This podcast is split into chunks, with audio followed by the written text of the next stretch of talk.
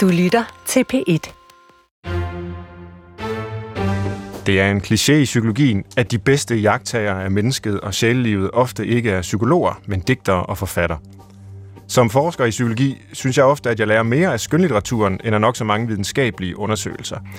Men hvad er det, litteraturen giver os? Bliver vi bedre mennesker af at læse romaner og poesi? Og hvad gør digterne selv, når de arbejder med eksistensens fænomener? Det handler Brinkmanns Brix om i dag, hvor vi skal belyse skønlitteraturen.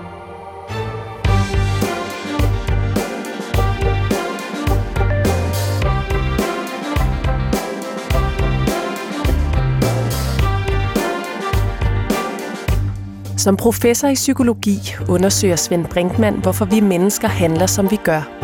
Her i programmet har han ikke mennesker på briksen, men tendenser i samfundet, sindet og menneskelivet. Man siger, at psykologi er videnskaben om det, som alle ved i forvejen, men sagt på en måde, som ingen forstår. I Brinkmans Brix er målet at sige noget, som ingen har tænkt på før, på en måde, som alle kan forstå.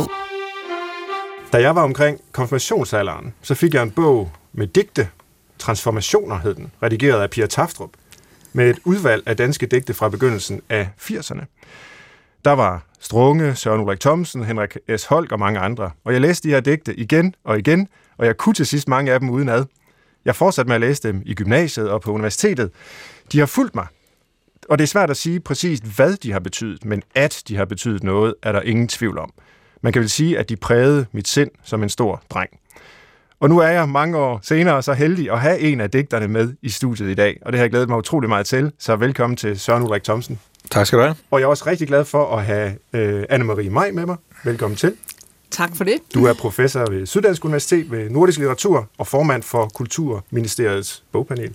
Ja, det ja. er jeg lige blevet. Og i programmet her, der skal vi jo undersøge øh, psykologiske aspekter ved skønlitteraturen. Det gør vi ved at belyse det fra forskellige perspektiver. Både fra lænestolen, hvor vi skal undersøge, hvad det vil sige at læse, øh, hvad det betyder for os som mennesker.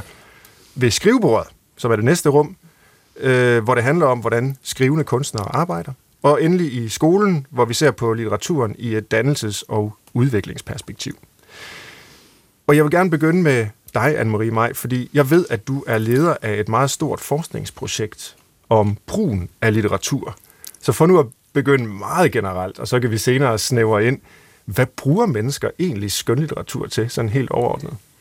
Ja, vi bruger det meget forskelligt. Altså, som øh, vores amerikanske professor Rita Felske siger, vi... Øh, det kan godt være, at vi siger, at vi læser den samme bog, men vi får noget meget forskelligt ud af den. Og hun taler jo om, at det litteraturen kan, øh, det især er det, at den kan, den kan henrykke os, den kan underholde os, den kan fortrylle os, den kan også chokere os, og vi kan få viden, når vi læser god litteratur. Vi kan også opleve at genkende noget fra vores eget liv, eller måske anerkende noget i andre menneskers liv ved at øh, læse litteratur. Ja, jeg glæder mig til at få udfoldet nogle af de øh, forskellige betydninger, der er i litteratur, og mange forskellige brug, øh, brugsværdier, kan man sige, den har. Og Søren Ulrik Thomsen, øh, jeg vil senere spørge dig øh, til din egen praksis som mm-hmm. digter, mm-hmm. men du er jo også læser. Mm-hmm. Hvad bruger du skønlitteratur til? Ja, jeg har tænkt over, at øh, hvordan jeg har læst gennem tiden. Og øh, da jeg var blevet øh, digter og samtidig studerede litteratur, øh, så blev jeg sådan, gik jeg helt i sort over alt det litteratur i hele verden, som jeg ikke havde læst. Fordi på en eller anden måde, så forudsættes det, at man har læst alt litteratur i verden, og så øh, når jeg så henvisninger til bøger, jeg ikke havde læst, så stirrede jeg ned i den her kløft imellem det, jeg havde læst, og så det, jeg burde have læst. Og det gjorde så, at jeg en overgang jeg slet ikke læste noget. Mm-hmm. Øh, og så kom jeg til at tænke på, hvordan jeg læste, da jeg gik i gymnasiet. Og der læste jeg nemlig meget lystfyldt, og der læste jeg alle de ting, som ikke var i pensum. Mm. Øh, og og øh, så tænkte jeg, den måde at læse på, den vil jeg tage op igen. Øh, og det er jo sådan et godt eksempel på, at et påbud, det virker ikke særlig godt, mens forsyndelsen mod et forbud, det har en lyst i sig. Så jeg forsyndede mig mod et forbud, da jeg gik i gymnasiet, nemlig ved at læse alt muligt, som jeg ikke burde læse. Ja. Så genoptog jeg det.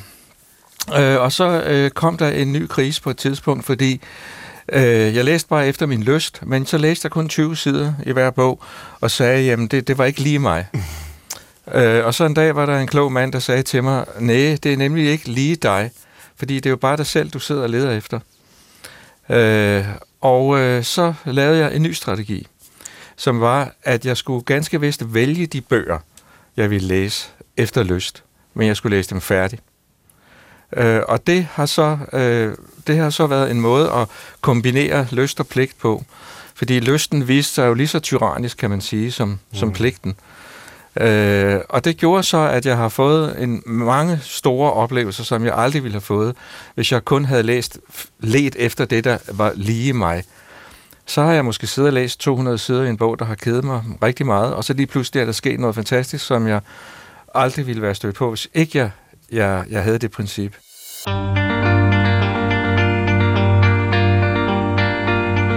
Du lytter til Brinkmanns Brix, hvor vi i dag har lagt skønlitteraturen på Brixen. Og øh, min gæster er Anne-Marie Maj, øh, professor i litteraturvidenskab, og Søren Ulrik Thomsen, som er digter. Og først her, så skal vi øh, se lidt nærmere på, hvad det overhovedet vil sige at læse skønlitteratur. Hvordan tilegner man sig øh, skønlitteratur? Hvad får man ud af det? Og hvordan adskiller skønlitterære tekster, øh, digte, romaner og alt den slags sig fra faglitteratur, for eksempel? Anne-Marie Maj, hvad ved vi egentlig om oplevelsen af at læse, og hvordan kan man overhovedet undersøge, hvordan mennesker læser og hvad de får ud af det? Ja, det er et stort spørgsmål, og der er ikke nogen nemme svar i forskningen på det. Altså, vi ved noget om, hvad læsning er og hvad det gør, også ved, især ved børn og unge, øh, men, øh, men der er også mange øh, mysterier, der stadig står tilbage. Ikke? Altså, øh, hjerneforskningen beskæftiger sig med læsning, og øh, Altså der kan man sådan stifte bekendtskab med forskellige idéer, men, men det, lader, det ser ud til, at, at mange er enige om, at når vi læser, så, op, så får vi øh, gang i vores hjerne på en måde, der er god, mhm. ganske god for os. Øh, og øh, der er nogle forskere, der siger, at når vi læser i en bog, frem for at læse på iPad eller øh, se en film eller sådan noget, så, øh, så, får, så husker vi mere om plottet øh, og mm. karaktererne, end hvis vi læser på skærmen eller vi lytter. Altså faktisk det at læse, der laver vi en slags mentalt kort, er der nogle forskere, der taler om. Og øh, ja, det kender vi jo måske godt lidt fra os selv, altså at øh, man kan huske, på hvilken side om det står på højre og venstre side. Man kan måske ikke huske, hvad det er, om det er til 135 eller 137, at helt inden gør sådan. Men, men vi ved, at det er på en højre side. Det er faktisk, altså der er noget med mentale kort, som vi kan skabe. Og øh, altså, ja, der er forskellige forskningsbud, men, men det ser ud til, for, i hvert fald for mig at sige, jeg er ikke hjerneforsker, jeg er litteraturforsker, men at de peger på, at det er nogle vigtige sider af hjernen, der bliver aktiveret, når vi læser, og det er godt for os at gøre. Det er jo sådan umiddelbart en forunderlig proces, at vi kan oversætte øh, blækklatter på et stykke hvidt papir til øh, kæmpe store øh, verdener, ja. der kan give os øh, gåsehud, og der kan få os til at græde og få os til at grine, øh, hvor man sidder helt alene i en lænestol og har de der fantastiske oplevelser. Ja. Øh, altså, der er jo noget ved det, som er sådan helt øh, basalt fascinerende, og som vi nok for sjældent, i hvert fald jeg for sjældent, øh, tænker over ja. når jeg sidder og læser. Vi har bare vendet os til, at vi kan gøre det mm-hmm. øh, og, og, og blive draget ind i den her verden. Ja, altså det er jo tankevækkende, hvordan vi skaber billeder, og altså, øh, jeg ser det for os, ikke, det vi, vi læser, og når vi så, altså når man så øh, har læst en rigtig god bog, og så ser filmen, øh, så, kan man, øh, så kan man blive skuffet og tænke, det var jo slet ikke sådan, øh, den karakter så ud. Altså, jeg havde sådan en oplevelse, da jeg her havde så øh, Lykkepiger, som er en meget udmærket film, ikke, af Bille August, men, men jeg var jeg var sådan ryst, lidt rystet over Jakobe. Ikke? Altså, jeg havde slet ikke set hende sådan. Hun er så smuk i filmen. Ja. Men min Jakobe, hende jeg har på den indre net, hende, hun er ikke særlig pæn. Men hun er meget lidenskabelig, og hun er en spændende karakter. Ja. Og et er jo så øh, oplevelsen af at læse og forestille sig Jakobe og blive draget ind i den her fortælling. Mm. Noget andet er jo så alle de effekter, som jeg ved, at forskere i de her år er ganske optaget af øh, vedrørende skønlitteratur. Bliver vi bedre mennesker? Bliver vi sundere? Ja. Lever vi længere? Der er sådan en hel masse mere eller mindre bizarre forskningsresultater, som med større eller mindre sikkerhed kan vise øh, sådan nogle effekter på, på, på sundhed, ja. på empati, på evnen til at forstå andre mennesker og den slags. Kan du fortælle lidt om, øh, hvordan ja. det felt udvikler sig? Ja, altså jeg må sige, der sker meget, og der er også meget, man umiddelbart sådan er skeptisk overfor. Ikke? Altså der har jo været to amerikanske forskere, der har vist, at øh, hvis man læser skønlitteratur, god skønlitteratur skal det være, ikke? altså i 10 minutter, så bliver man mere empatisk. Og øh, altså det der forsøg... Længe, der skal til i Nej, 10 altså. minutter, det er nok, så går det meget bedre med det her med at kunne sætte sig i andre menneskers sted. Kortproser. Ja, men altså det har jo desværre vist sig, at det forsøg ikke kan gentages. Altså, og når man hører om præmisserne for det og hele tilrettelæggelsen, så bliver jeg altså øh, en, en smule skeptisk. Det går altså ud på at se på øhm, fotos af de læsende personers øjne, efter at de har læst i 10 minutter, og så afgøre, om de ser mere empatiske ud, end de gjorde før de læste i de her 10 minutter. Og altså, jeg, jeg giver ikke så meget for det, og øh, er kritisk over for det, men det er sådan set publiceret i øh, anerkendte tidsskrifter. Det har bare ikke kunnet gentages, Nej. det der forsøg. Men det er jo så også bare et eksempel. Øh, ja. Der er jo en lang række andre sådan lignende studier, der så måler nogle andre variable og parametre. Ja. Altså for eksempel uh, Theory of Mind, som mange taler ja. om i mit fag, uh, psykologi. Hvor det jo netop handler om at forstå andre menneskers øh, psykiske liv, for at sige det ja. på den måde. Ja. Hvordan ser andre mennesker verden fra deres perspektiv? Kan jeg leve mig ind i det? Øh, og nogen mener, man danner sig sådan en teori om, at andre mennesker har et sind. Og der er der så også nogen, der mener, at øh, læsning af litteratur øh, er befordrende for at udvikle sådan en, øh, en theory of mind. Og jeg kan ikke lade være med at tænke, altså hver gang jeg ser de her undersøgelser, om det er det ene eller det andet, om det tredje, om det er empati eller theory of mind, eller at det sænker ens blodtryk, eller at man bliver sundere og lever længere, at der er sådan en risiko for en instrumentalisering af noget, som mange øh, bogromantikere, som jeg jo nok selv tilhører den her sammenhæng, øh, ikke ønsker bliver instrumentaliseret. Mm. Altså, hvor bliver litteraturens egen værdi af? Jamen, det er fuldstændig mm. rigtigt. Der er et stort problem øh, i, i, den, i de der tilgange. Men det betyder jo ikke, at litteraturen ikke er i stand til at gøre os mere lydhør. Altså, det er ikke sikkert, at den gør os til bedre mennesker, men, men øh, noget af det, jeg tror, øh, den kan, det er at gøre os mere lydhør over for, for sprog sproget, og det kan den i kraft af, at digterne, øh, de gode, er så fantastiske til at, til at udtrykke sig og bruge sproget på en ny måde, og på en måde, der sætter tilværelsen i perspektiv, altså viser dens eksistentielle dybde, dens psykologiske mm. problematikker. Altså, der, der kan forfatterne virkelig noget, og der kan de gøre os lydhøre, tror jeg. Det er også det, der ligger i det, øh, vi, vi diskuterer i mit projekt, altså at litteraturen kan, kan få os til at måske anerkende andre mennesker på en anden måde. Det er ikke al litteratur, men noget. Hvad, nu, bliver, ja, nu bliver jeg nysgerrig. Hvad er det for noget, der kan få os til det? jo, men jeg synes, der er mange eksempler i den nyere litteratur. Altså, øhm, nu øhm, sad jeg lige og med en debuterende forfatter, Johanne Fahl, der har skrevet om, at øh, en roman om en ung kvinde, der lider af anoreksi, og øh, jamen, det ved jeg jo godt lidt om, og har læst mig til noget, og jeg kunne også høre her øh, forleden en, en udsendelse til radioen om, om, hvad anoreksi er, og manglende selvværd og sådan. Men, men det at læse hendes skildring af, hvordan det føles på krop og på sind, mm. altså, ja. det gav mig noget, som jeg ikke ville have fået på, mm, på, på bare, ved bare at lytte til, eller læse en artikel om anoreksi, ja. eller lytte til nogle fagfolk, der Netop. diskuterede det. Det kan jeg sagtens genkende.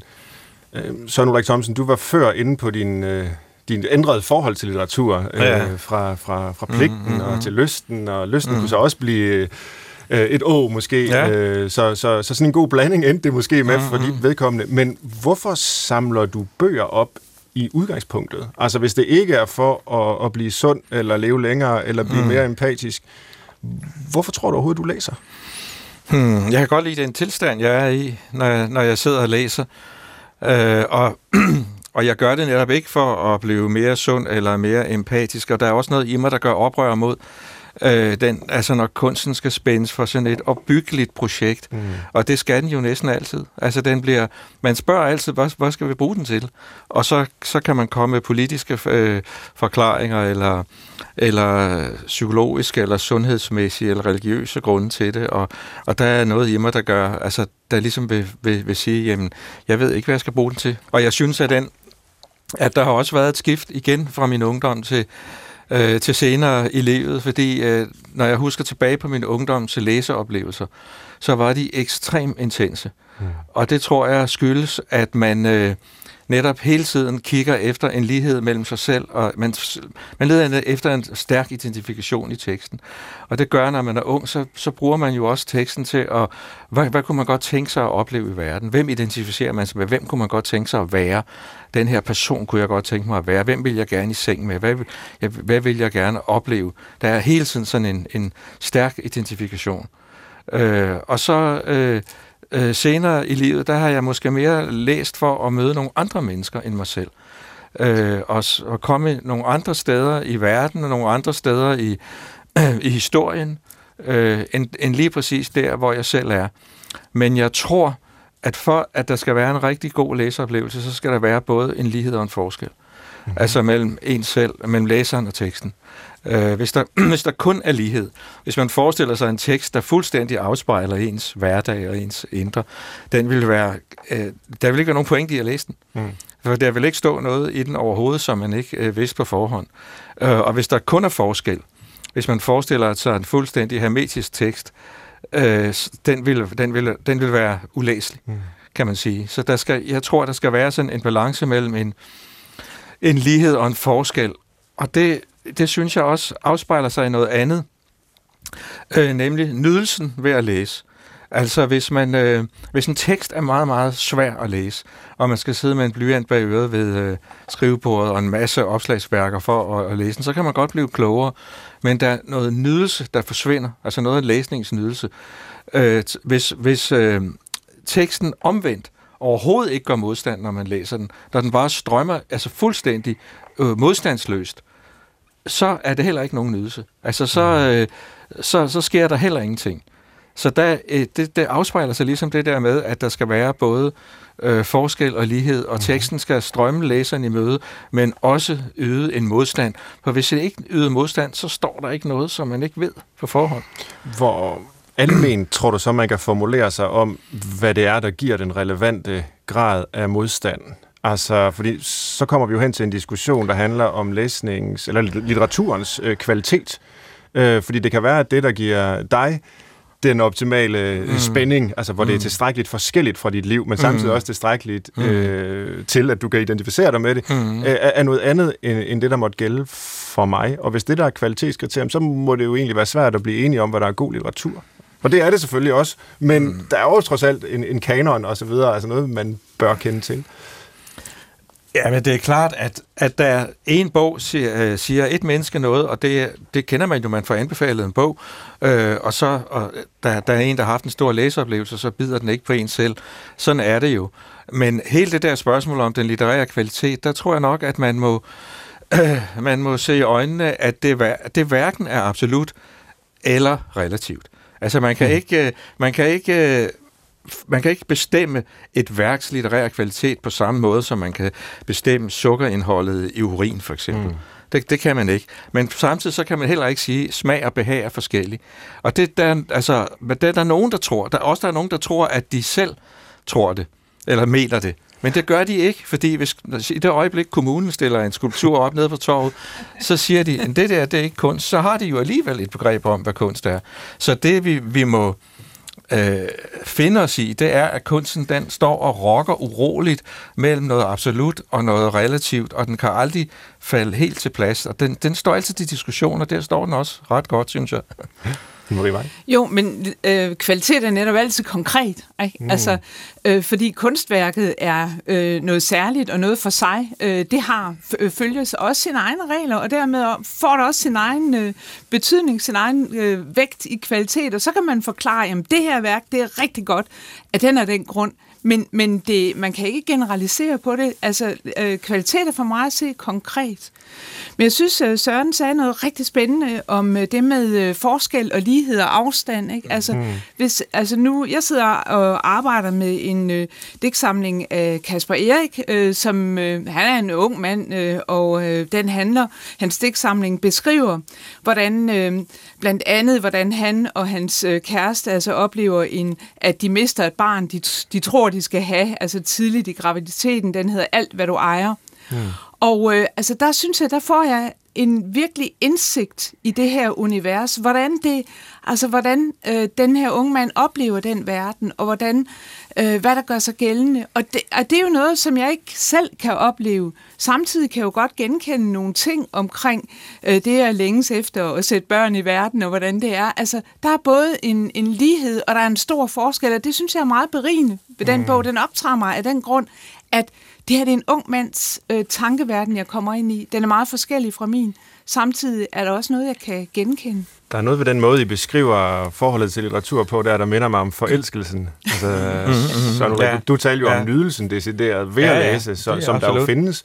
Men også øh, hele det her spil mellem, at den anden, eller det andet, man læser, eller bliver forelsket i, skal være ja. Øh, lige mig, mm. men alligevel også forskellig fra mm. mig på en relevant måde på en mm. eller anden. Altså, Øh, skal man forelske sig lidt i, i værket for at kunne, øh, kunne læse det, få noget ud af det? Ja, man skal da forføres. Det, det skal man da. Det er helt rigtigt, det du siger. Jeg var engang forelsket i en svensk pige, og jeg synes, at det, hun talte svensk, det var så forførende, fordi der, har, der, der ligger jo det, altså fordi svensk, der er jo netop både en lighed og en forskel. Det minder jo om dansk, og samtidig ja, ja. er det noget er det noget andet, ikke? Men man skal huske også, at jeg synes også, at det kan være, altså det er også et arbejde at læse. Altså, det, det kræver noget af en. Øh, og jeg synes for eksempel det der med at, at gennemleve nogle fiktive personers meget pinagtige dilemmaer, det, det kræver da en overvindelse. Altså, der er der nogle gange, jeg har lyst til at lægge det væk og sige, nu, nu vil jeg ikke, nu, jeg kan ikke gå med den, i den næste i den næste konflikt. For, også fordi de, øh, de jo minder en om ens egne konflikter. Der er en underjordisk forbindelse mellem, altså mellem øh, pligten og lysten. Altså, at man er nødt til at, have en, øh, at gøre en indsats for at få øh, den, den nydelse. Jo, også altså netop det, øh, du siger der med, altså, at det kan være svært at læse videre, ikke? når man tænker på at læse Kafkas processen. Mm. Ikke? Altså, der, der, der, det kan man næsten ikke til sidst, altså, fordi det er så uhyggeligt, og det er så forfærdeligt og øh, man kommer ind, man føler sig spærret inde i den, øh, det univers, men mm. man må fortsætte alligevel. Ja, ja så jeg kommer faktisk i tanke om noget andet, øh, apropos øh, den psykologiske aspekt af det. At i, i, I nogle perioder i mit liv, hvis jeg har haft det øh, rigtig dårligt, så har jeg ikke kunnet læse, så har jeg simpelthen ikke øh, øh, kunne gå ind og læse om sådan nogle voldsomme øh, dilemmaer i, i, i fiktiv form, så vil, jeg, så vil jeg til gengæld læse bøger, jeg har læst før i tiden, og som jeg kunne, kunne føle mig, universet jeg kunne føle mig tryg i. Men de, de var, det, var helt, det var ikke nogen god oplevelse. Fordi der var ikke nogen modstand, det, det havde jeg gennemlevet. Mm. Og det, det var en, en, faktisk en, bare en, en, helt, en, helt, en helt tom oplevelse. Du har lagt dig på Brinkmanns Brix på P1. I dag handler det om skønlitteratur. Og øh, jeg har både Anne-Marie Maj, som er professor i litteratur med mig, og jeg har Søren Ulrik Thomsen øh, som den anden gæst, som jo er øh, forfatter og digter. Og vi har talt nu om at læse. Og nu kunne jeg godt tænke mig, at vi også beskrev en øh, anden dimension af litteraturen, nemlig at den skal skrives. Øh, der findes faktisk mennesker som nu, Søren Ulrik Thomsen, der sidder over for mig, som, øh, som er professionelt beskæftiget med at skrive. Mm. Og jeg kunne tænke mig at begynde med det allermest banale spørgsmål, jeg overhovedet kan finde på i den sammenhæng. Hvorfor i alverden bruger du dit liv på det?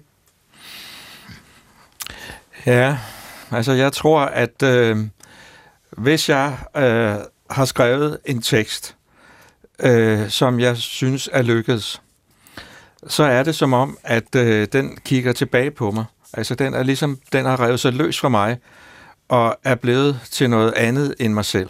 Mm-hmm. Det er ganske vist mig, der har skrevet den, men der står noget i den, øh, som har overrasket mig. Fordi hvis ikke der står noget i den, som overrasker mig, øh, så dur den ikke. Øh, hvis der bare står, hvis jeg sætter mig for bare at udtrykke mig, som man siger, og skrive et eller andet, som er inde i mig, og nu ligger det på papiret, så er det ikke interessant nok. Altså et, et vigtigt måde, jeg, jeg prøver at vurdere teksterne på, det er, hvis jeg selv er fascineret af den. Mm. Og hvis jeg selv er fascineret af den, så må det være, fordi der er noget i teksten, som ikke er i mig. Mm-hmm. Og det synes jeg jo er noget meget gådefuldt ved, ved kunsten. Det er altså, ordet kunst, det kommer jo af verbet at kunne. Så en kunstner er jo ikke en, der ved noget, som andre mennesker ikke ved, men en, der kan noget bestemt, nemlig at frembringe en form. Mm. Men det gådefulde er så, at formen kan frembringe en betydning, som ikke er i kunstneren. Altså, der er ligesom en i mente i, i teksten, ikke? der er mange mennesker, der har haft en yndlingskunstner, som de har ønsket sig at møde, så er de tit blevet skuffet. De, de tror, der var mere, mere kunstneren, end der er kunsten, men det jo er jo omvendt. Så det er, så det er derfor, jeg skriver, ja. for, fordi det, det er en stor ting, synes jeg, at pludselig at skabe en betydning, øh, som ikke har været i verden før, og en meget vigtig del af det, det er, at jeg oplever det digtet som noget objektivt, altså som noget, der bliver til, som noget objektivt i verden, øh, som jeg er ophav til, men som har revet sig løs for mig, og som kan ligge mellem dig og mig, så vi begge to øh, ligesom kan læse det. Det minder lidt om, var det ikke Michelangelo, der sagde det her med, at han blev spurgt, hvordan han skulle lave de øh, skulpturer ud af marmorblokken, hvor han sagde, jamen han så bare på blokken, og så fjernede han alle de overflødige dele. Og så, og så stod det tilbage, som var i det. Ja. Altså som ikke kom fra ham selv, men som, som kom fra, ja. hvad han nu arbejdede med. Ja. Og, for ham var det jo så et fysisk materiale. Ja. Men hvad er det for en, en digter? Hvad, hvad, hvad er det for et, et materiale, man har? Det er sproget. Ja. Det er, det er at øh, pludselig en dag, så får jeg en foræring, så lyder der nogle ord i mit hoved. Øh, og igen, der er det her med, med, med forskel og lighed, fordi det, der er ligesom en stemme, der siger nogle, øh, en linje til mig, øh, og det, det er ikke en hallucineret stemme, og det er ikke et andet menneskes stemme, men det er heller ikke den stemme, jeg, jeg taler med til daglig, den stemme, jeg taler med nu. Jeg kan høre, jeg, så tænker jeg, måske er det der poesi. Øh, og igen er der det her med, med forskel og lighed, fordi Grunden til, at jeg kan genkende det som poesi, det er selvfølgelig, fordi det har en lighed med noget, som jeg ved er poesi. Men grund til, at jeg overhovedet tror, at det dur, det er jo også, fordi der er en forskel. Fordi hvis der kun var en lighed, så ville det jo bare være noget, der var skrevet før, mm. enten af mig eller nogen andre. Så det har sådan en, det har den der dobbelthed af, af noget fremmed og, og, og, noget, og noget velkendt. Hvordan arbejder du så helt konkret øh, som digter?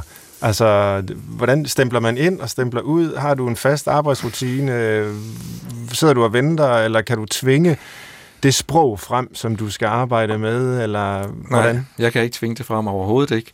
Øh, det, altså, det, det er øh, spørgsmålet om, hvor, om man skal være aktiv eller passiv i den her proces. Det, hvis man går tilbage i dansk politik, så kan man se, hvis man går tilbage til sådan en mand som Paul Lacour, der skrev en meget berømmet bog, der hedder Fragmenter af en dagbog, mm-hmm. så lægger han hele tiden vægt på den passive side af sagen, altså man skal vente på indgivelsen, som han kalder det, og det er sådan meget øh, kvindelige metaforer, han bruger alt sammen. Poesien er en mand, som besvanger digteren, der er en kvinde, og, og hvad hedder det, det der kommer ud af det, det er digtet, og det er ligesom barnet. Mm.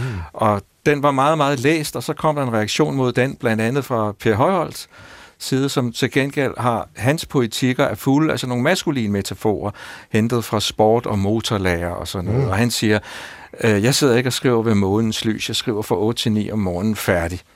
altså han, det er hele den maskuline, han beslutter sig for at skrive et digt. Ja. Men jeg tror, at de lyver begge to.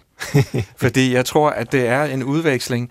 Altså, at der, jeg, jeg, jeg, hvis jeg, jeg stemmer på en lille overvægt til inspiration. Altså, jeg skal have en foræring først. Altså, jeg siger jo ikke til mig selv, jeg er jo digter, jeg må hellere skrive et digt i dag. Det kan ikke interessere nogen, at jeg godt kunne tænke mig at skrive et digt. Altså, jeg skriver, hvis der er noget, der presser sig på. Og at det presser sig på, det viser sig ved, at jeg, jeg hører en eller anden linje, der fascinerer mig. Jeg skal bare have en linje, eller et par linjer, eller et billede, eller sådan noget. Så sætter jeg mig gerne ned og arbejder med det. Og det er som om, der er sådan en slags opgave i det. Fordi det er som om, når jeg får den foræring, så er der ligesom et spørgsmål. Okay, hvad skal den næste linje så være? Mm-hmm. Og den skal jeg skrive. Og hvis den bliver rigtig, så får jeg en ny foræring. Kan du tilrettelægge øh, din hverdag på en måde, som hjælper den her proces frem? Eller er det virkelig helt øh, som et lyn fra en klar himmel? Ja, det er det. Altså, jeg kan overhovedet ikke en skid. Hvis jeg er, øh, altså, hvis jeg ikke er inspireret, så hjælper det ikke noget at rejse til verdens ende. Nej. Og hvis jeg er inspireret, så, så bliver, får jeg gode idéer, bare jeg kommer på vej ned efter en, en halv sød. Ikke? Men jeg kan ikke sige det fra at det er fra 8 til 16. Overhovedet ikke. Altså, nogle Nej. dage er der ingenting, og andre dage, så er der en hel masse. Anne-Marie Maj, er det noget, man overhovedet har forsket i det her? Altså, jeg synes jo, det er helt utroligt spændende at høre om, hvordan sådan noget bliver skabt. Øh, jeg er jo alene en, der, der, der, der læser poesi øh, ja, og, det, og nyder det, men... Øh, det er noget, der forskes i, ikke? Altså, blandt andet øh, øh, har vi jo på Syddansk Universitet nogen, der har arbejdet med at prøve at se på, hvordan er H.C. Andersens øh, skabende proces. Hvad, hvordan fortæller han selv om det, og hvad kan man se af, af eventyrene, ikke? og hans øh, arbejde med sproget. Øhm, så det er noget, der forskes i helt sikkert, øhm, øh, hvordan... Øh, hvordan den enkelte kunstner arbejder. Men jeg tror, det er meget rigtigt og vigtigt, det som Søren er fat i med, at det er jo ordets kunst, og den kan praktiseres ja, vidt forskelligt, og betingelserne er så forskellige. Jeg tror, at det, det er også noget meget individuelt. Ja, altså, om det er om det er det der 8-9, eller det er øh, noget, der pludselig dukker op, ikke? Altså, mm. øh, nu talte vi om de her mandlige og kvindelige metaforer. Jeg kom til at tænke på Virginia Woolf, ikke? der har skrevet en, øh, den engelske forfatter, har skrevet en lille bog, der hedder Eget værelse. Mm. Ikke? Altså, det der med at have eget værelse var betingelsen for overhovedet at, ja, at skrive. Det er klart. Altså, hvor vigtigt ja. det var øh, mm. for hende. Det, der også er spændende øh, ved vores øh, tid, det er jo, at der er så mange, der gerne vil skrive. Ja. Altså, nu sidder jeg i det her bogpanel, og øh, vores årsrapport øh, sidst i, her i slutningen af 2018 viste jo altså en enorm vækst i antallet af udgivelser af romaner. I løbet af ganske få år er det steget med 98 procent. Det er altså ret vildt, det er at, at der er så mange, der der gerne vil udtrykke sig og gerne opleve den der skabende proces og det at, at skrive noget. Ikke? Altså, hvad, hvad er det udtryk for, tror du? Jamen, er det sådan en øh, vild med dans, øh, amatørerne kan også og vil også og vil frem, eller ja, det, det er det, sådan den lidt kyniske, øh, måske pessimistiske udlægning? Jeg tror, eller? der er flere ting i det. For det første, så er det blevet meget billigere at lave bøger. Ja. Altså, det er ikke som i gamle dage, hvor man virkelig, altså der måtte man have en forelægger bag sig. Nu kan man altså, man kan investere sine spareskillinger til 15.000, så skal man nok få sin bog ud. Ja. Altså, og øh, det, der er mange, der gerne vil have den der bog. Ikke? Altså, det er ligesom plante et træ og skrive en bog. Altså, så har man den. Og det kan godt være, at den ikke sælger i særlig mange eksemplarer. Og vi har også en masse bedstemødre og bedstefædre, og gudskelov, vi har dem, der skriver erindringer til deres øh, børn og børnebørn. Og det skal det skal de jo bare gøre. Det er der jo ikke noget øh, galt i, og de har ikke nogen ambitioner om at blive store kunstnere eller øh, berømte forfattere. Men der er altså en skrivetrang. Det, der er lidt betænk, beklageligt, øh, jeg synes, det er fint, at folk gerne kaster sig over det, og gerne vil have den der bog mm. i hånden. Men det, der er lidt trist, det er jo så, at, at lysten til at læse, den går det jo ikke helt så godt med, som man kunne ønske. Når så mange gerne vil skrive, kunne man jo tænke, at det er også fordi, de læser, men øh, læselysten er altså desværre noget faldende. Ja. Øhm, det, vi læser ikke så hyppigt, øh, som vi har gjort øh, for 10 år siden. Altså, der er sket et fald. Mm-hmm. Øh, og det er, altså, det er at de kvinder, som øh, var meget læsende for 10 år siden, der er, de er, der er faktisk droppet 10 procent af dem ud, der læser hyppigt, og det vil sige en gang om ugen eller hyppigere. Nå. Men, det er simpelthen hyppigt, det er en gang om ugen? Ja, ja. eller hyppigere. Men ja, okay. altså, ja, fordi det er jo ikke nødvendigvis særlig hyppigt, hvis man læser en gang om ugen. Nej, i en halv men, time. Eller? Men, men stadigvæk. Ja. Altså, mm. øh, men så må man trods alt sige, at der er 45 procent af alle danskere, der læser. Ej, ja. altså, mm. Der er kun en, en 15-16 procent, der aldrig læser overhovedet. Ja. Så, så vi er altså en læsende nation, men man kunne godt ønske, det kunne være lidt mere, når man ser på, altså, hvor vilde folk er med at skrive, ikke? at de simpelthen ja, det er rigtigt. udgiver romaner, men, men, men læser de dem? Hmm, det kunne jeg godt ønske mig, at det var lidt mere. Og den her procentdel, som læser versus dem, der ikke læser, der er det altså skønlitteratur, vi taler om. Ja, ja, det er, det er ikke tekst-tv og øh, Nej. se og høre og sådan noget. Det, der så er sket, det er, at lydbøgerne er jo, øh, er, oplever et boom. Altså, det er der rigtig, rigtig mange, der benytter sig af. Det, altså, det har aldrig, der har aldrig været så mange, der har brugt lydbøger øh, i dag, som der er altså nu. Det er virkelig øh, meget, meget markant. Og det er jo egentlig glædeligt, altså, at øh, folk, øh, måske når de kører bil, eller kører tog, eller vasker op, eller et eller andet, at de så også lytter øh, til god skønlitteratur. Øh, det, øh, det er jo tankevækkende, at, øh, at lydbogen, øh, den går der frem for for nu lige at øh, vende tilbage til det her med, at så mange gerne vil skrive, ja. øh, har, har I undersøgt, hvorfor de gerne vil det? Er der nogle litteraturforskere, der, der ser på det? Fordi det synes jeg, der er på en måde meget opløftende. Nu var jeg ved at gøre grin med dem før, og det var ja. sådan noget, bare vild med dans, og en, en hver vil kunne alt og så videre, uanset om man måske ikke har evnerne. Men det må jo være, fordi de har det, du kalder en skrivetrang. Altså, det, der er en trang til at, at formulere sig øh, bruge ja. sproget til at udtrykke sig med. Altså jeg håber, vi i bogpanelet kan prøve at kigge lidt på, altså alle de mange, det er jo også blevet meget, meget populært med skriveværksteder. Ikke? Altså der er jo næsten flere skriveværksteder, hvor folk opsøger for at få lov til at arbejde med at skrive øh, under en kyndig, professionel forfatters vejledning, og der, øh, som der er læsekredse. Ikke? Altså der er også rigtig mange læsekredse, men, men det skal vi prøve at finde ud af. Jeg kan jo ikke lade være med at tænke på øh, den gamle forfatter Paul Borum, der jo altså var sådan en skarp kritiker, øh, altså sagde så meget kontant, ikke? Altså, at de skriver og skriver, men de skulle tage og læse noget mere først, så kunne det være, at de tænkte sig lidt om ikke, på det jo. der med at skrive. Altså opdagede faktisk, hvor meget det kræver. Ja. Og hvor, hvor, hvor, hvor godt der kan skrives, og så kunne man måske nok sige, at ah, det kan godt være, at man ikke at det ikke, man skulle blive en god læser i stedet for at blive en sølle skriver. Jeg var selv inde på det her med risikoen for at instrumentalisere forholdet til litteratur, og herunder måske også at skrive litteratur øh, før. Øh, men for nu at, ligesom at, at tale det op, i stedet for bare, at, og, øh, hvad jeg måske selv har en tendens til at vifte væk, fordi det er jo bare instrumentalistisk osv., så, videre, så kunne man måske godt sige, at der var nogle altså, terapeutiske øh, aspekter ved det at skrive om, øh, om ens eget liv. Øh, jeg, jeg kender eksempelvis en psykolog, der virker i Norge, og som forsker i sådan nogle skriveworkshops, som du selv ja. nævner, Anne-Marie Maj, øh, med, med ældre mennesker. Ja. Øh, mange af dem ensomme, ja. øh, men som mødes øh, og, og skriver simpelthen poesi. Hun prøver så at dokumentere, hvad er det, de gør, hvad er det, de giver dem. Ikke sådan noget med at måle, om de lever længere eller sådan noget. Det er sådan set ikke så meget det, men det er mere det kvalitative det kan bidrage med til et, et liv, simpelthen, øh, ja. at skrive. Og der er vi jo ved nogle andre øh, dimensioner. Ja, altså jeg har selv været med til øh, at lave skriveværksteder for alvorligt syge og for folk, der har haft øh, alkoholmisbrug, stort alkoholmisbrug. Og det er jo ikke noget, altså meningen med de skriveværksteder er jo ikke, at de skal blive professionelle forfattere. Slet nej, ikke. Nej, nej. Men, men opleve glæden ved at udtrykke sig, og måske øh, få noget livskvalitet. Altså det, der er vigtigt, når man laver den slags skriveværksteder, det er, for det første skal det være professionelle forfattere, der sætter sig selv på spil, når man går ind og samtaler om det, der bliver lavet. Øh, og, det, øh, og de har ikke en terapeutisk tilgang til det. Altså, det er det, altså at bruge sproget, og måske blive bedre til at bruge det, øh, som de fokuserer på.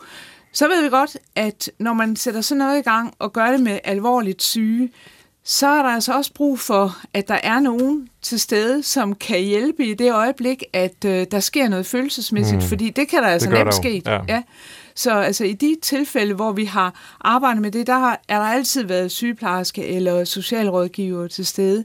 Men altså især med, med det projekt, vi havde med folk, der har et alvorligt alkohol, haft et alvorligt alkoholproblem, og øh, det, der viste, det, der viste sig, det var jo altså, at det at skrive, det faktisk bragte en hukommelse frem ja. om det øh, liv, man havde levet, da man ikke var alkoholiker. Altså, pludselig kunne man huske noget fra sin barndom, ikke? Altså, øh, det at være en lille dreng, der sad i regnvejret, det kunne man pludselig rendre. Og så opdagede de jo også, nogle af deltagerne, at de havde, altså, de havde faktisk nogle evner, de troede, de havde mistet. At de kunne udtrykke sig at, øh, at de havde den der hukommelse. Ja. Det var meget, meget rørende. Og der kommer jo ikke, altså det, det er jo ikke meningen med det, at, at de skal blive professionelle forfattere, men at nogen, der kan det her professionelt, sætter deres professionalisme ind på at arbejde med deres sprog, det betyder altså noget. Øh, og det skal vi vurdere meget bedre, hvordan, altså vi har lavet en evaluering øh, ja. af det, der viser, at de fik et udbytte af det, men egentlig burde vi jo komme tilbage fem år efter og se, hvordan det så gik. Om det stadigvæk havde en betydning.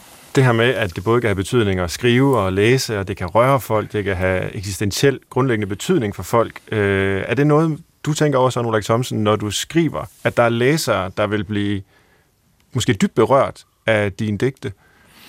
Nej, det gør jeg ikke, og jeg tror, at det vil, øh, øh, det vil være meget ødelæggende. Altså, jeg forestiller mig aldrig nogensinde en, øh, en læser, når jeg skriver. Altså, det, jeg, jeg, jeg har det sådan, at det er et objekt, jeg skaber, og så, hvis det objekt, det fascinerer mig selv, øh, så tænker jeg, så kan, er det da muligt, at det også øh, vil kunne, øh, at det vil kunne interessere andre. Altså hvis man for eksempel forestiller sig, nu vil jeg skrive noget, som taler til alle mennesker for eksempel, så tror jeg, det vil tale til absolut ingen mennesker.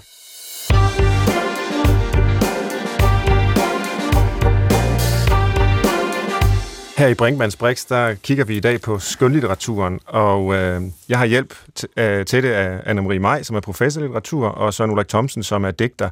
Og vi har både set på læseoplevelsen, og vi har set på det at skrive øh, litterært. Og det sidste øh, sted, vi skal hen i samtalen, det er Ja, det er i skolen. Det er der, hvor vi også øh, viser litteratur til de opvoksende generationer, vælger noget ud, synes, der er noget, der er vigtigt øh, for andre end os selv at kende til, og, og skaber måske på den måde øh, noget sammenhængskraft, som politikerne vi vil sige det, øh, i en nation. Øh, og der kan selvfølgelig også være ganske mange andre øh, dimensioner af, af litteraturen øh, i forhold til øh, dannelse og udvikling. Øhm, jeg kunne tænke mig at, at spørge dig, Søren Ulrik Thomsen. Øh, jeg husker, når jeg læste digte i gymnasiet og sådan, så havde jeg øh, samtidig sådan et ønske om, bare jeg kunne spørge digteren. Altså mm. bare jeg, fordi det er nogle gange svært at forstå, det er svært at fortolke, og man ville så gerne vide, hvad er den rigtige fortolkning? Hvad har digterens intention været? Så lærte jeg jo noget litteraturteori, som sagde, at det er jo et helt forkert spørgsmål at stille. Og du har selv beskrevet øh, ligesom værkets autonomi, mm-hmm. eller det, mm-hmm. det er noget, der bliver adskilt fra mm-hmm. den, der, der øh, skaber det. Øhm, hvor overrasket bliver du selv over, hvordan folk, eksempelvis i skolerne og gymnasierne, læser dine digte? Altså, øh, har du nogensinde lyst til at sige, ej, det er godt nok ikke øh, sådan, jeg havde tænkt det? Øh, altså, ja, der sker jo så nogle gange det, at der er en gymnasieelev, der ringer til mig og spørger. ja. Og så fordi, så tror de, så kan de gå hen til læreren og sige, at han sagde jo selv, at det, det skulle læses på den og den måde. Og der har du jo helt ret, at der må man så sige, øh, at det drejer sig ikke om, hvad jeg øh, forestiller mig, at det her digt handler om, men det drejer sig om, hvad du kan læse i teksten. Mm. Øh, og der er jo tit en, øh, hvad kan man sige, en klassisk uenighed mellem øh, eleverne og lærerne. Øh, og øh, eleverne, de, de, de, de, altså læreren kan have en bestemt synd. En dårlig lærer er jo en, der tager et førergreb på teksten og siger, at den her tekst, den kan betyde en og kun én ting i hele verden, og det er den, I skal finde frem til. Og der kan eleverne jo med god ret sige, spørge, altså Per Højer, han sagde jo, hvorfor siger han det så bare ikke lige ud, siger han så. Ikke? At det, det er jo en, en mærkelig ting, at eleverne bliver præsenteret for sådan en rebus, som de skal oversætte til en klartekst. Så kunne de jo ligesom have, og så. Ja, ja, og så kunne de jo ligesom have undværet hele besvær. Hvorfor fik, får de ikke bare udleveret det? Øh, men det er jo en dårlig lærer, som ikke kan lave en læsning af en tekst, som viser, at den her tekst kan ikke betyde alting i hele verden, men den kan godt betyde flere ting. Mens eleverne, de har sådan en modsat synd, synes jeg, og det er, at de synes, at den her tekst, den handler lige præcis om det, jeg føler lige nu og her. Altså, de projicerer bare sig selv 100% ind i teksten. Mm. Ikke? Øh, så, så det, der må dreje sig om, det må være, ja, læs teksten, men vis, at, at der kan stå i teksten, og en god lærer kan åbne teksten, i stedet for øh, at, øh, at lukke den. Ja, det tror jeg jo, du i den grad har ret i, at det er vigtigt. Ikke? Og øh, altså, vi er måske som dansklærer, vi dansklærer, vi har jo nok altså, det der problem, vi har de der 45 minutter, ikke? og så skal det helst lige rundes pænt af, ikke? og man kan gå ud af døren. Men egentlig burde eleverne jo ofte, når man står for et kunstværk og en, en, en litterær tekst, så burde de jo egentlig forlade klassen i splittelse og usikkerhed og med masser af spørgsmål, ikke? altså frem for det her med, at der er et bestemt svar. Og altså, jeg kan jo godt forstå både lærer og elever, jamen altså, der er en dag, der hedder eksamen, og der skal man altså kunne præstere noget, men bare det, man, altså bare man kunne vente lidt om, og det kan man, det gør mange dansklærer også, at sige, jamen det, du skal vise den dag til eksamen, det er egentlig, at du kan opleve flere sider i det her mm. værk, og vise, at det har mange muligheder. For altså, et sprogligt kunstværk er komplekst. Altså, selv de mest enkle tekster er egentlig ikke nødvendigvis enkle på den måde, men, men kan sagtens være, have flere sider i sig, at det kan være værd at tale om på mange måder. Så, så altså, vi skal ligesom Altså, det arbejder man også på som dansk Det gør folk rundt omkring ikke at komme væk fra det der med, at når vi, skal, vi skal lige have det rundet af på de der 45 minutter, som vi har til rådighed. Sådan. Ja, jeg har jo også hørt mange mennesker sige, at de har fået ødelagt deres glæde ved ja. poesien øh, i danstimerne. Ja. Øh, hvad hedder det? Øh, men det tror jeg er netop fordi, at de ikke får en chance for at blive fascineret af teksten. Fordi hvis man skulle, hvis man skulle gøre som i virkelighedens verden, øh, nu hvor vi er sluppet ud af gymnasiet, så læser vi jo kun øh, efter vores egen øh, interesse og fascination. Og hvis der så er noget, der interesserer os særlig meget, så går vi tilbage, og så læser vi det digt igen. Og den chance, synes jeg, at eleverne skulle have, for, fordi ved for eksempel, at man i den første time, så læste man det digt op, og så hørte man det bare. Mm. Og så næste gang, så man kunne, så man kunne gå og bare og, og tage billederne ind og musikken ind. Og når jeg læser digte op, så, øh, så siger jeg der også til folk bagefter, at det, det drejer sig, de siger, jamen, de kunne ikke helt følge med, siger de i det hele. Så siger jeg, det skal du heller ikke. Du skal bare sidde og lytte til musikken i dækkene og forestille dig billederne, og så kan man bagefter øh, gå hen, og hvis man interesserer sig for det, og kigge det efter i sømne. Altså, jeg har gået i landsbyskolen på Stævns, og der skulle vi lære salmevers udenad. Og det var jeg ret skræbt til. Øh, og hvad hedder det? Der blev jeg, jo, blev jeg jo bare fascineret af sætninger mødes skal i stråle, krans, Libanons og Karmels glans, Sarons yndigheder. Det var der ikke meget af det, jeg forstod, men jeg blev, jeg blev fascineret af det. Så der synes jeg, at måske man skulle sige, lær det her digt udenad til næste gang, ja. og så næste gang igen, så prøver vi at kigge det efter i og se, hvad det betyder. Det, det vil sige, noget af det, der du siger nu, hjælper også mig til at sætte pris på poesi, øh, da jeg var i den alder der, øh, ja, stor dreng. Øhm, og, og senere læste jeg jo nogle filosofer, blandt andre en, der hedder Gadamer, den store hermeneutiske filosof, ja. der levede til, han blev 102 og, og skrev en hel masse fantastiske ting. Han skriver et sted, at digte er jo egentlig til for at blive sunget.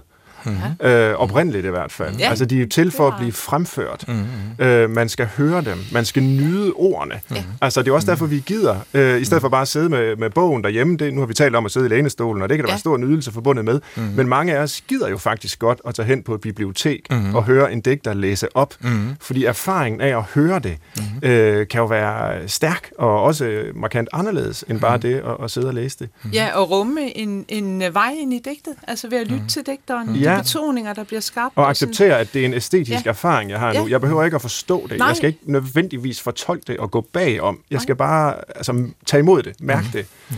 Øh, ja, der er en, en litteraturforsker, det er dit øh, område, Anne-Marie Mejl, som hedder Gumbrecht, ja. som har, taler meget om sådan nogle presence ja. erfaringer, altså ja. hvor han er lidt sådan skeptisk over for, at vi altid skal fortolke meningen med ja. alting, og siger, jamen hvorfor ikke bare anerkende, at kunst øh, giver os en form for nærvær, Altså ja. helt fysisk, at hårene rejser sig på vores mm. arme, når vi hører en arie, eller, eller, eller hører nogle ord i en bestemt rækkefølge. Altså, det, er jo, det er jo der, vi har kunsterfaring i virkeligheden. Mm. Det er rigtigt, ja.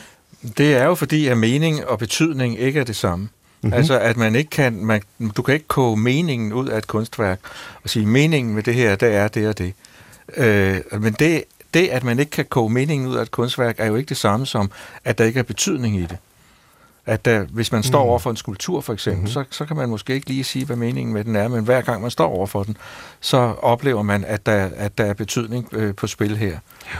Og det jeg gerne lige vil øh, runde her også, det, det er så, fordi vi er, vi er jo sådan set i skolen, vi er ved øh, et curriculum, og vi, vi skal have børnene til at læse noget. Ja. Hvorfor lægger vi vægt på, øh, som samfund, at børnene får den her type æstetiske erfaring. Altså hvorfor ikke bare øh, give dem faglitteratur, som, som siger det lige ud, som Søren Ulrik Thomsen sagde mm. før? Fordi det jo er sådan et, et værdifuldt udtryk, vi har med at gøre. Ikke? Altså, og det kan give os så meget, at det kan som jeg startede med at sige, det kan fortrylle os, det kan chokere os, det kan give os viden, det kan få os til at se øh, verden ud fra andres øh, synsvinkler og konfrontere os med det andet, det vi ikke kender til.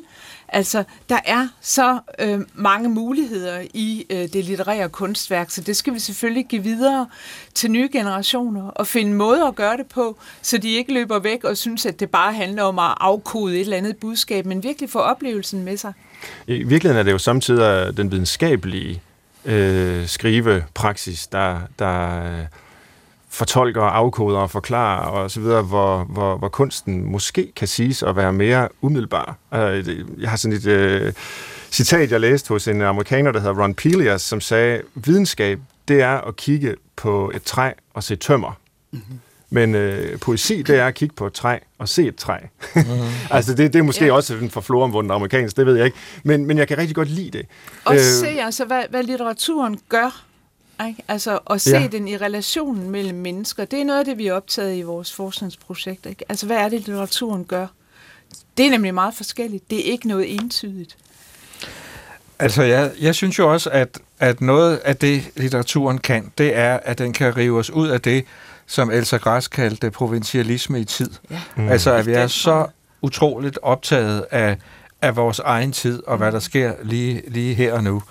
Øh, og når jeg sidder og læser, så, så kan jeg jo både læse øh, øh, nogle unge mennesker, som har nogle fuldstændig andre erfaringer end dem, som jeg er, er lukket inde i.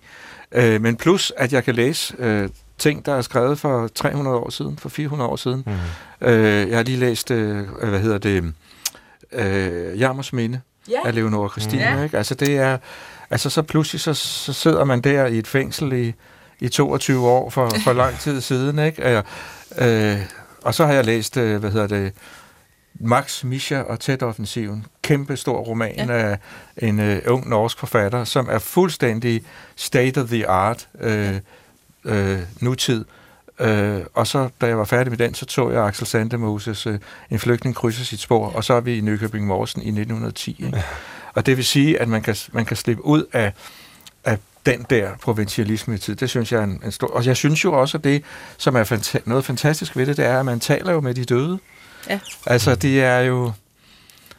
De er jo væk, de, de mennesker, men deres stemme er fuldstændig nærværende, og det er der for mig også noget af det, den helt store alkymi i at skrive, at, at jeg forestiller mig, at hvis det her digt det lykkes, så kan det læses også, når jeg er død. Der er en, en transport hen over dødens grænse i litteraturen. Der er absolut... Øh, du, du sagde det selv som indledning, hvor er det mærkeligt, at de her sorte klatter på et stykke papir, at de kan skabe alle de indre mm. verdener. Og hvor er det mærkeligt, at de sorte klatter på et stykke papir, de kan transportere os hen over dødens grænse. Ja. Havde vi siddet her for 40 år siden, øh, så havde øh, vi sikkert talt rigtig meget om øh, kunstens, øh, romanens, øh, poesiens politiske betydning og sådan mm. noget. Og det har samtalen været øh, fuldstændig fri for. Og det synes jeg er velgørende. Men jeg vil godt lige slutte af med at spørge til det alligevel. Øh, specielt i en tid, hvor vi står med alle mulige kriser, øh, som der bliver øh, talt om hele tiden. Altså faktisk lidt i analogi til øh, 70'erne, ikke? Hvor, hvor, hvor der var øh, kold krig og så videre. Nu er der så øh, ja, varm krig, ved ikke, man kan kalde det, men øh, klimaforandringer, og også noget, der bliver taget op af øh, unge digtere. Jeg interviewede faktisk selv Thijs øh, Ørntoft og Lone Aburas øh, i sommer øh, sidste år på Folkemødet, og øh, det skulle være en samtale om politik og poesi. Ja. Og mit første spørgsmål til dem var, hvordan kan poesien bruges øh, politisk? Og de svarede begge to øh, sådan helt desillusioneret og sagde, jamen, det troede de egentlig ikke, den kunne.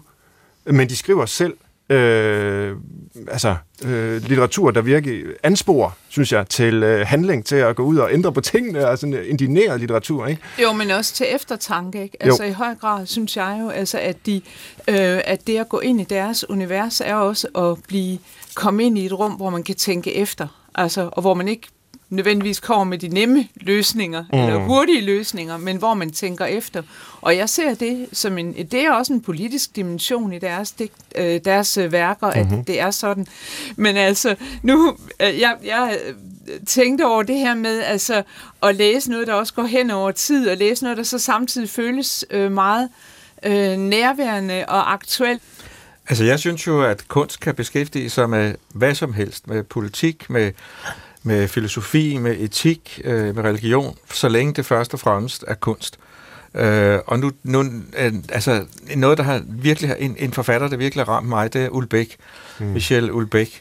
Øh, og nu, nu sagde du, hvis vi havde siddet her for 40 år siden, hvis vi havde siddet her for 40 år siden, så havde vi talt om, at, øh, at der var, at øh, den seksuelle frigørelse, det ligesom var sådan en slags modstand mod kapitalismen. Mm.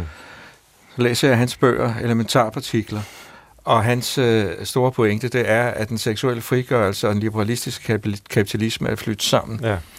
Øh, i sådan et evigt, øh, så, så der kommer sådan et evigt hamsterhjul ja. af, af, af begær. Markedet har indtaget ja. seksuallivet og kærlighedslivet mm. og ja. det hele. Øh, og fordi der ikke er længere er nogen, der tror på det evige liv, det gør jeg nu øvrigt, men altså, øh, så... Øh, øh, så er der, når, når den seksuelle markedsværdi er ophørt, så er der ingenting tilbage. Så, ja. så er der bare kun at vente på, at man at, øh, at man skal dø. Jeg vil sige, de ramte mig virkelig.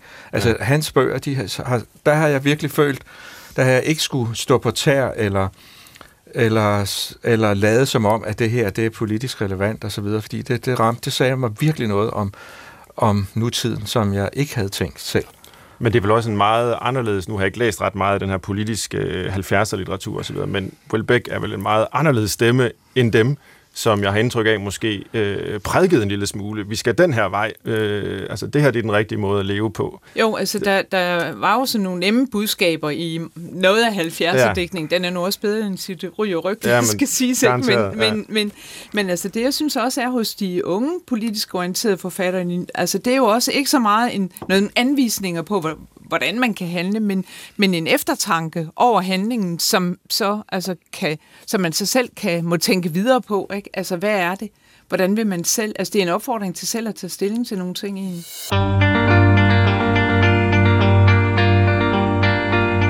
Her i Brinkmanns Brix slutter vi hver gang af med en liste. Det er en slags public service element, så vi er sikre på, at øh, lytterne får noget med sig fra vores øh, samtale, der jo i dag har handlet om skønlitteratur. Det er tre ting, man kan gøre for at blive en bedre læser. Fordi læsning er jo selvfølgelig på den ene side noget, noget umiddelbart, det er noget, man, hvis man ellers har lært at læse, jamen så kan man jo bare læse. Mm. Men øh, jeg har egentlig begge to også beskrevet det som en form for arbejde, øh, som både noget, der involverer lyst, men også pligt. Hvad kan man gøre, hvis man gerne vil være en bedre læser? Ja, altså mit princip det er, at man vælger øh, bøgerne efter lyst, ja. øh, men så læser man dem færdige af pligt. det, jeg synes er meget øh, godt og konkret. Vælg efter lyst. Øh, fortsæt af pligt. Ja. Jeg læst flere gange vil være mit råd, ikke? Altså, ja.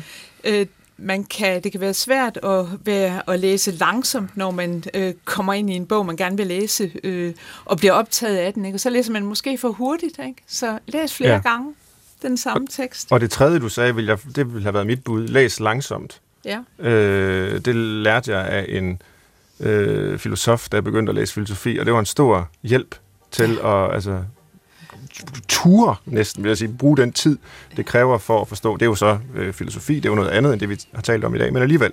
Så nu kommer det lige uh, som opsummering for lytterne. Vælg efter lyst, men fortsæt af pligt. Læs flere gange, vend tilbage, og endelig læs langsomt. Så tak til jer begge to, Søren Ulrik Thomsen, øh, Anne-Marie Maj, for at være kommet og diskutere skønlitteratur med mig i dag. Øh, ved producerpulten her ved siden af sad Victoria Tuvenu. Øh, I kan skrive til brinkmansbrix.dr.dk med kommentarer, forslag. Jeg håber, vi lyttes ved. Samme tid, samme sted i næste uge. Tak for i dag.